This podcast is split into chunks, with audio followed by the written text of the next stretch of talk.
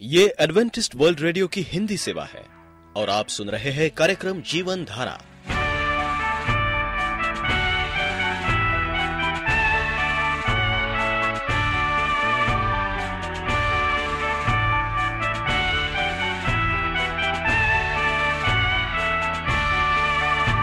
कार्यक्रम जीवन धारा सुनने वालों को मैं स्मिता और मैं अमित हमारा प्यार भरा नमस्कार।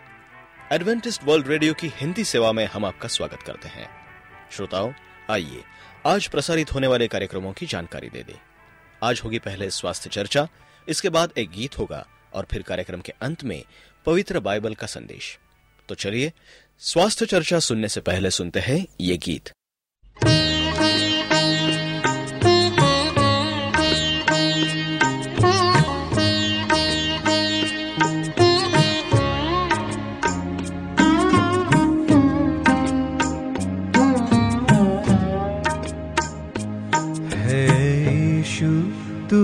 कितना महान है यीशु तू कितना महान है यीशु तू कितना महान है यीशु तू कितना महान। कोई था, हुआ है न होगा, इस जहाँ तेरे समान है ईशु, तू कितना महान है ईशु, तू कितना महान है ईशु, तू कितना महान है ईशु, तू कितना महान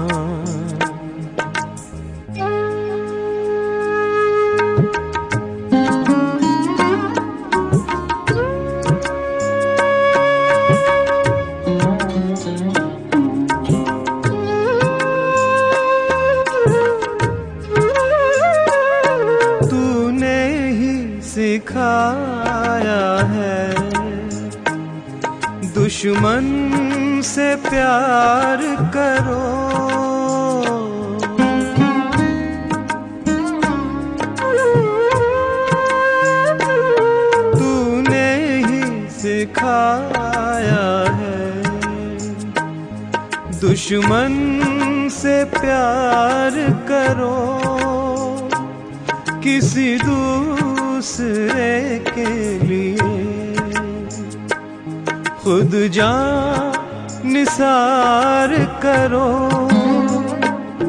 कोई हो पराया भी चाहे, करो प्यार से अपने समान। है ईशु, तू कितना महान। है ईशु, तू कितना महान। है ईशु, तू कितना महान। है ईशु, तू कितना महान।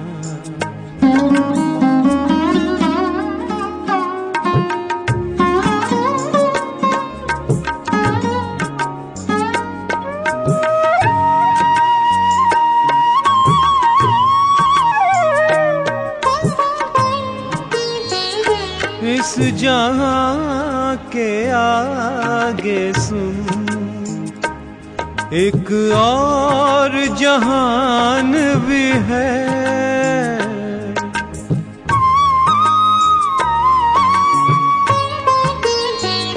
इस जहाँ के आगे सुन। एक और जहान भी वही बस हकीकत है। बाकी सब फरेब ही है। ईमान जो लाएगा तुझ पर, पाएगा वो स्वर्ग में धाम। है ईशु, तू कितना महान है ईशु, तू कितना महान है ईशु, तू कितना महान है ईशु, तू कितना महान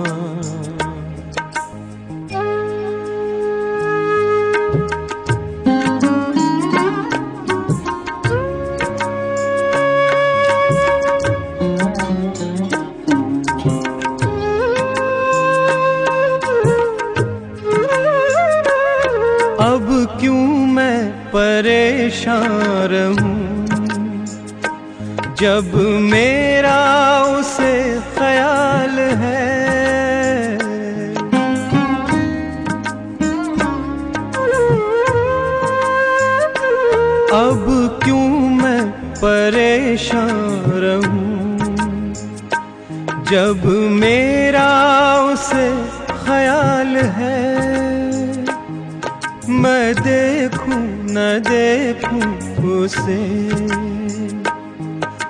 हर दम मेरे साथ है। उसकी हर एक अदाओं ने सबको कितने कितने दिखाए कमाल। है ईशु, तू कितना महान। है ईशु, तू कितना महान। है ईशु, तू कितना जरा संभल कर खाएँ। बारिश की बूंदें अपने साथ अनेक बीमारियाँ लाती हैं। मौसम में अचानक आया परिवर्तन आपके स्वास्थ्य पर बुरा असर डालता है। ऐसे में यदि खान पान को लेकर थोड़ी सावधानी बरती जाए तो मौसम का आनंद उठाते हुए आप खुद को स्वस्थ भी रख सकते हैं। जैसे करेला। करेले में कई औषधीय गुण पाए जाते हैं। डायबिटीज़ के लिए तो करेला किसी अमृत से कम नहीं है। करेले में विटामिन ए बी और सी भरपूर मात्रा में होती है। बरसात में अक्सर पेट संबंधी समस्याएँ उत्पन्न होती है। ऐसे में करेला काफ़ी लाभदायक रहता है। करेले की सब्ज़ी खाने से आप कई तरह के मौसमी रोगों से बच सकते हैं, जैसे हल्दी। हल्दी शरीर के आंतरिक और बाहरी रोगों में एक एंटीसेप्टिक का काम करता है। त्वचा रोगों से निजात दिलाने और घाव के लिए एंटीसेप्टिक की तरह मदद करती है। बरसात में भी कई तरह के इन्फेक्शन से बचने में हल्दी मदद करती है, जैसे दूध। बरसात के मौसम में दूध और बटर मिल्क काफ़ी हितकारी होता है। बटर मिल्क जहाँ हमारी पाचन क्रिया को तंदुरुस्त करता है, वहीं बरसात के मौसम में रोज़ाना एक गिलास दूध हमें इन्फेक्शन से लड़ने में मदद करता है, जैसे प्याज और अदरक। प्याज और अदरक भी हमारी रोग प्रतिरोधक क्षमता और पाचन क्रिया को मज़बूत करते हैं। बरसात में भीग जाने पर कई रोग होने की आशंका बनी रहती है। लेकिन अगर अदरक और तुलसी के पत्तों की चाय पी ली जाए तो इन्फेक्शन होने का खतरा टाला जा सकता है, जैसे नीम। नीम का उल्लेख आयुर्वेद में भी मिलता है। नीम के वृक्ष का हर भाग हर रूप में हमारे लिए लाभकारी होता है। मलेरिया में भी नीम की पत्तियाँ मरीज़ के लिए काफ़ी उपयोगी होती है। नीम की पत्तियों, छाल का बाहरी उपयोग त्वचा रोगों में लाभदायक होता है। बरसात के मौसम में त्वचा संबंधी कई परेशानियों से निजात पाने के लिए नीम की पत्तियों को पानी में उबाल कर उसे पानी से नहाया जाता है। नीम का तेल भी त्वचा रोगों में रामबान का काम करता है। दांत दर्द या मुँह में इन्फेक्शन होने पर नीम के पानी से गरारे करना हितकारी होता है। जैसे स्टीम्ड सलाद। बरसात के मौसम में कच्चा सलाद खाने से बच्चे कच्चे सलाद में कई तरह की कीड़े होने का डर बना रहता है। इसलिए सलाद को स्टीम्ड करके खाएँ, इससे सलाद के कीटाणु भी नष्ट हो जाएँगे और स्वास्थ्यवर्धक भी बन जाता है, जैसे मक्का। जिसे मकई भी कहा जाता है। मक्का में vitamin A B two E phosphorus potassium iron और प्रोटीन पाया जाता है। अकेले मक्का में, अकेले मक्का में ही इतने सारे पोषक तत्व एक साथ मिल जाते हैं तो बरसात के मौसम में इसका भरपूर फ़ायदा क्यों न उठाया जाए? आप एडवेंटिस्ट वर्ल्ड रेडियो का जीवन धारा कार्यक्रम सुन रहे हैं। यदि आप पत्राचार द्वारा यीशु के जीवन और उनकी शिक्षाओं पर या फिर स्वास्थ्य विषय पर अध्ययन करना चाहते हैं तो आप हमें इस पते पर लिख सकते हैं। हमारा पता है। वॉइस ऑफ़ प्रोफेसी ग्यारह हेली रोड नई दिल्ली एक एक शून्य शून्य शून्य एक इंडिया। शैतान के साथ बर्ताव भाग एक। प्रिय रेडियो मित्रों प्रवीष मसीह के मधुर सामर्थी चमत्कारी नाम में आपको भाई मॉरिस माधो का नमस्कार। मित्रों, हम देखते हैं इफिसियो छ बारह में। यह लिखा है कि हमारा मल युद्ध लहू, मास से नहीं, परंतु प्रधानों से, अधिकारियों से, इस संसार के अंधकार के हकीम से उस दुष्टता के आत्मिक सेनाओं से, जो आकाश में है। इफिसियो छ बारह। आज जो कुछ हो रहा है, उसमें सैतानी सिद्धांत शामिल है। बाइबल ये विवरण देती है प्रकाश वाक बारह नौ में, वो बड़ा अजगर, अर्थात वही पुराना सांप जो इबलीस और शैतान कहलाता है। सारे संसार का भरमाने वाला है। पृथ्वी पर गिरा दिया गया उसके दूत उसके साथ गिरा दिए गए। जबकि हम इस बात के प्रति आसावान रहना चाहते हैं कि विश्वव्यापी शांति निकट आती जा रही है, जो इसके विपरीत ये दिखाई देती है कि हम आर्मी की दोन के निकट खड़े हैं। हम ये बताया गया है कि सन पैतालीस से सन अस्सी के मध्य सैकड़ों छोटे छोटे युद्ध हुए हैं, जिनमें मरने वालों की संख्या एक करोड़ बीस लाख से एक करोड़ तीस लाख तक पहुँच गई। क्योंकि शैतान ने इस बात का निश्चित कर लिया है कि मानवता की अंधेरी और आनंद रहित नदी को अंत समय तक अपनी पीड़ादायी मार्ग पर बहते या प्रभावित होते रहना चाहिए। अदन की बाटिका में शैतान ने आदम पर विजय प्राप्त की और वो इस बात के प्रति निश्चित है कि वो अपने लिए आदम के वंशजों की आत्माओं पर दावा कर सकता है। मेरे मित्रों, आज शैतान, आज संसार में ऐसा सोचने वाला कोई व्यक्ति नहीं है जो शैतान के अस्तित्व के बारे में ना सोचता हो। इस बात में कोई संदेह नहीं कि शैतान का अस्तित्व है। हम उसका अधिकार और प्रभाव सर्वत्र देखते हैं। प्रश्न ये नहीं है कि शैतान है अथवा नहीं, परंतु ये शैतान कैसे और क्यों आया? हम आदम हवा की कहानी से जानते हैं कि परमेश्वर द्वारा प्रथम मनुष्य को बनाने के पहले से ही पृथ्वी पर शैतान मौजूद था। बुराई पहले से ही अस्तित्व में थी। यही तो परमेश्वर ने भले बुरे के ज्ञान के वृक्ष की सृष्टि नहीं की होती, ऐसे किसी वृक्ष की आवश्यकता ही नहीं होती। उसकी संभावना ही नहीं रहती। ये वृक्ष इसलिए अति आवश्यकता था क्योंकि बुराई मनुष्य के सृष्टि के पहले ही मौजूद थी और उससे मनुष्य की सुरक्षा अति आवश्यक थी। यह हम सब रहस्यों में से सबसे महान रहस्य का सामना करते हैं। सभी गुप्त बातों में से सबसे अधिक गुड़ एवं अर्थपूर्ण बात का सामना करते हैं। तथा तो उत्तरहीन सभी प्रश्नों में से सबसे अधिक निरुत्तर वाले प्रश्न का सामना करते हैं। परमेश्वर ने जो सर्वशक्तिमान है, जो परम पवित्र है, जो सर्व प्रेमी है, बुराई की सृष्टि करने या उत्पत्ति करने की अनुमति कैसे दी? आदम को परीक्षा में क्यों डाला गया?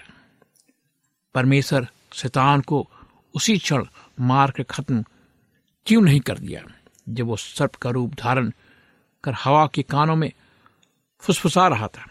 बाइबल हमें इसके संभावित उत्तर की ओर कुछ संकेत करती है, परंतु बाइबल ये भी बहुत अच्छी तरह स्पष्ट करती है कि मनुष्य को उस समय सभी उत्तर जानना आवश्यक नहीं था, जब तक परमेश्वर ने शैतान को और उसके सभी नमूनों को अनुमति नहीं दी थी कि जिससे कि उसे उसकी महान योजना में मदद मिले।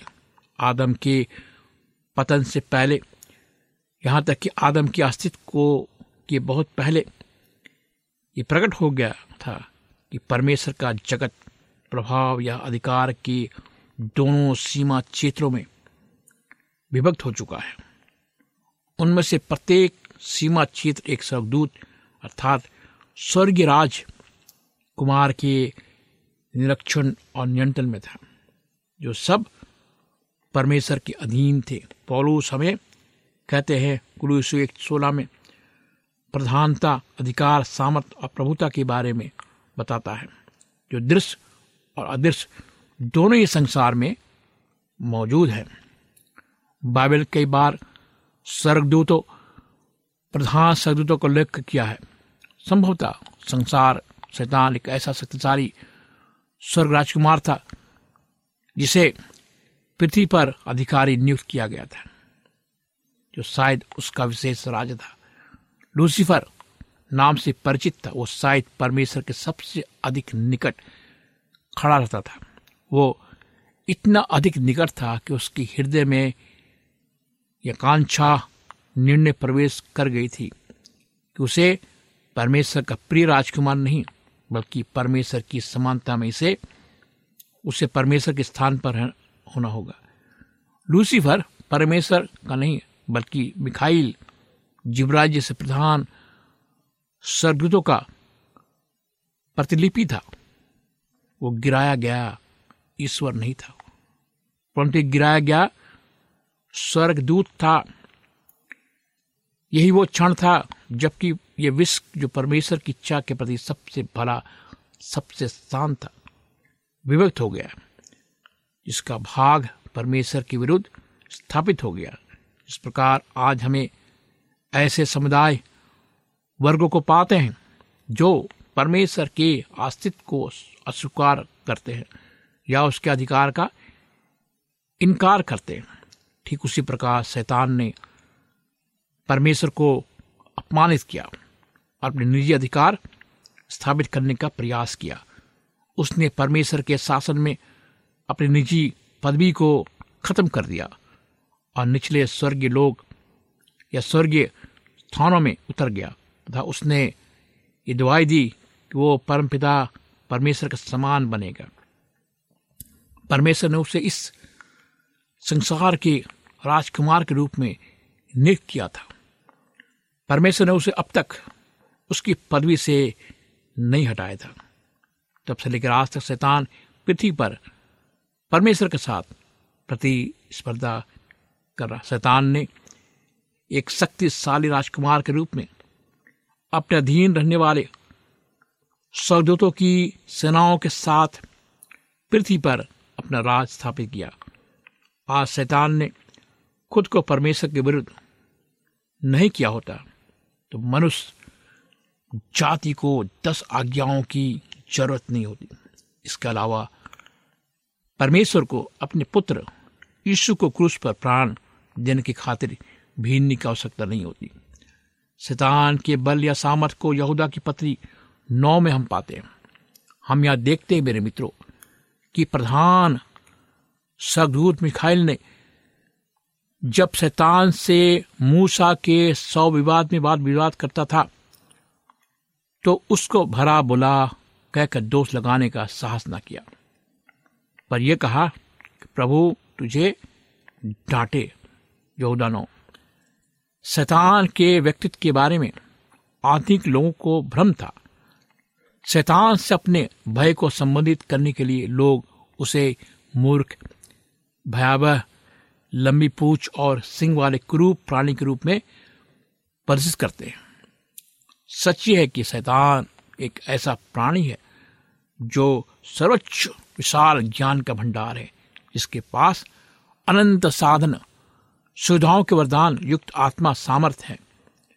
हम ये भूल जाते हैं कि शैतान परमेश्वर के सब सदूतों में सबसे ऊंच, सबसे अधिक गौरमिंद था। परमेश्वर का यह शक्तिशाली शत्रु जो है, वो मज़बूत था, शक्तिशाली था। शैतान उन झूठे नबियों को अपने साम, अपने अपने सामने लाने में पर्याप्त रूप से सक्षम है। इसके बारे में बाइबल चेतावनी देती है। अविश्वास के संसार में आगे चलकर वो अपना एक नकली राज स्थापित करेगा। बिना मसीह की एक अपनी कली से स्थापित करेगा। परमेश्वर के वचन को बिना लोगों को आराधना के लिए बुलाएगा। पेद पॉलुस ने ये कहते भिस्मानी दी, परंतु मैं डरता हूँ कि जैसे सांप ने अपनी चतुराई से हवा को बहकाया वैसे ही तुम्हारे मन उस धाय और वैधता से जो मसीह के साथ होनी चाहिए कहीं भ्रष्ट न किए जाए। यदि कोई तुम्हारे पास आकर किसी दूसरे यीशु को प्रचार करे, जिसका प्रचार हमने नहीं किया, या कोई अपनी आत्मा तुम्हें मिले जो पहले नहीं किया गया। वो सुसमाचार जिसे तुमने पहले ना माना था। तुम्हारा सहना ठीक होता, क्योंकि ऐसे लोग झूठे प्रेरित, छल से काम करने वाले, मसीह के पेटों का रूप धरने वाले। दूसरा ग्रंथियों ग्यारह, तीन, चार, तेरह। ये सच मित्रों, अंतिम समय में बहुत से लोग आएँगे।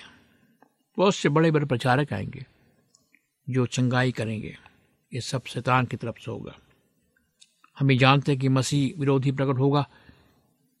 ये लोगों के दिल, दिमाग को अपने नियंत्रण जकड़ में रखने का प्रयास करेगा। समय निकट आता जा रहा है। मंच सुसज्जित है। भ्रम, परेशानी व्याप, भय व्याप्त है। झूठे भक्सकताओं के चिन्ह मौजूद है। हम देखते हैं कि स्त्री और पुरुष जाने अनजाने में अपने लिए पक्ष का चुनाव कर रहे हैं। या शैतान के साथ संधि या फिर परमेश्वर के साथ संधि। मृत्यु के खातिर एक युद्ध होगा। वही युद्ध है जिसका मानवीय पहलू अदन की वाटिका में प्रारंभ हुआ था। जब शैतान ने मनुष्य जाति को परमेश्वर से अलग कर दिया, हम तो सब भीड़ के नाय भटक गए थे। हम सारे ने अपना मार्ग लिया।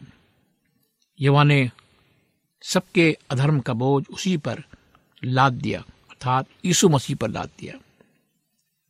ऐसे तिरपन छह में इसका वर्णन किया गया है। ये युद्ध अन समय तक जारी रहेगा।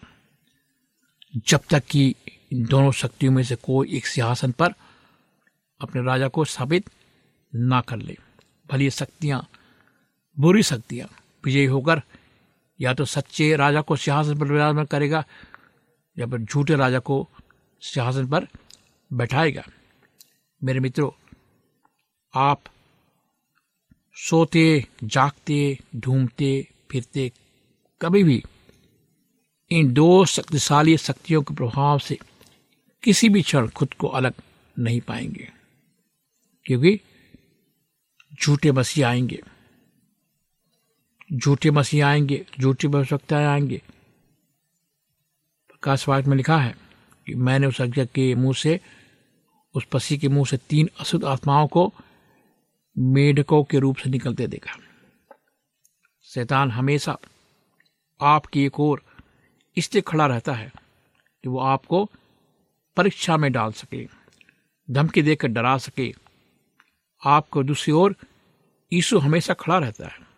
ताकि आप उस पूर्ण प्रेमी पूर्ण क्षमाशील आपके लिए पथचारक प्रभु की ओर मन फिराए। उसे दुष्ट का सामना करने के लिए सामर्थ प्राप्त कर। यही मसीह चाहता है। शैतान, आपके सबसे अधिक भय वाकुरता के क्षणों में, आपके नियंत्रण के बाहर, परिस्थितियों की पकड़ में, आपके असहाय या लक्षित स्थिति में आपकी उदासीनता, निराशा के क्षणों में, आपके कमज़ोर घड़ी में शैतान आपको पकड़ता है। इसलिए बाइबल कहती है, हमें क्या होना है? शारीरिक, मानसिक रूप से मज़बूत होना है। हमें शक्तिशाली होना है। हमारा शरीर शक्तिशाली हो, हमारा मन शक्तिशाली हो, हमारा दिमाग शक्तिशाली ताकि शैतान हमें पकड़ ना सके, हमें बहका ना सके, हमें डरा ना सके। बाइबल हमसे कहती है, तुम परमेश्वर के हो। हम सब कौन है? परमेश्वर के हैं। तुमने उन पर जय पाई है, क्योंकि ये जो तुम है, वो उसमें जो संसार में से बड़ा है। हम सब परमेश्वर के हैं। परमेश्वर ने हमें त्यागा नहीं है, लेकिन परमेश्वर ने हमें चुना जैसे बाइबल कहती है, पहला पत्र पाँच आठ में, सचेत रहो, जागते रहो, क्योंकि तुम्हारा विरोधी शैतान गरजने वाले सिंह की नाई इस खोज में रहता है। किसको फाड़ खाए, जिनमें तुम पहले इस संसार की रीति पर आकाश का अधिकार के हकीम अर्थात उस आत्मा का अनुसार चलते थे, जो अब भी आज्ञा न मानने वालों में कार्य करता है। मेरे दोस्त, आप संदेह ना करें। परमेश्वर आपके साथ है। परमेश्वर आपको बचाएगा। आपको नया जीवन देगा, लेकिन शैतान आपको मारेगा, वो आपको खत्म करेगा। वो शैतान है जो आपके विरोध में आप यीशु मसीह के पास आए, वो आपका जीवन देगा, ताकत देगा। आइए हम प्रार्थना करें। प्यारे जीवित खुदा परमेश्वर, हम आज खुदावन तेरे पास आते हैं प्रभु। उस अधिकार से खुदावन जो तूने हमें दिया है तेरे सिंहासन में आते हैं प्रभु यीशु मसीह के नाम से। सुनने वाले श्रोताओं के साथ हो। जो आज शैतान के बंधन में पड़े हुए हैं खुदावन बीमार है, उदास है, उन्हें सिफा दे, यीशु मसीह के नाम से चंगाई दे। उनके विश्वास को आगे बढ़ा, कमजोरियों को दूर कर, उनकी घबराहट को दूर कर, उनके अकेलेपन को दूर कर। शैतान के बड़े हमले से खुदावन उन्हें बचा कर रख। इस प्रार्थना को प्रभु यीशु मसीह के महान नाम से मांगते हैं सुना ग्रहण कर। आमीन। मित्रों, अगर आप उदास हैं निराश हैं, संकटों में हैं। पाप से घिरे हुए हैं, बीमारी से घिरे हुए आप चाहते हैं कि मैं आपके लिए प्रार्थना करूँ। तो आप मुझे ईमेल करें, फ़ोन करें। मेरा नंबर नोट करें, मेरा नंबर है नौ छः आठ नौ दो तीन एक सात शून्य दो। नौ छः आठ नौ दो तीन एक सात शून्य दो। मेरा ईमेल नंबर है Morris A W R at G mail dot com. Morris M O R R I S A W R at G mail dot com. इस कार्यक्रम को सुनने के लिए आपका धन्यवाद। परमेश्वर आपको आशीष दे। यदि आपका कोई प्रश्न या सुझाव हो तो हमें अवश्य लिखिए। हमें आपके पत्रों का इंतज़ार रहेगा। हमारा पता है कार्यक्रम Jeevan Dhara adventist world radio post box सत्रह पुणे चार एक एक शून्य शून्य एक महाराष्ट्र इंडिया। पता एक बार फिर नोट कर ले। कार्यक्रम Jeevan Dhara Adventist world radio. Post box सत्रह पुणे चार एक एक शून्य शून्य एक महाराष्ट्र इंडिया। और अब हमारा समय यहीं पर समाप्त होता है। इसी समय इसी मीटर बैंड पर आपसे फिर भेंट होगी। तब तक के लिए मैं स्मिता और मैं अमित हमें आज्ञा दीजिए। प्रभु आपको आशीष दे।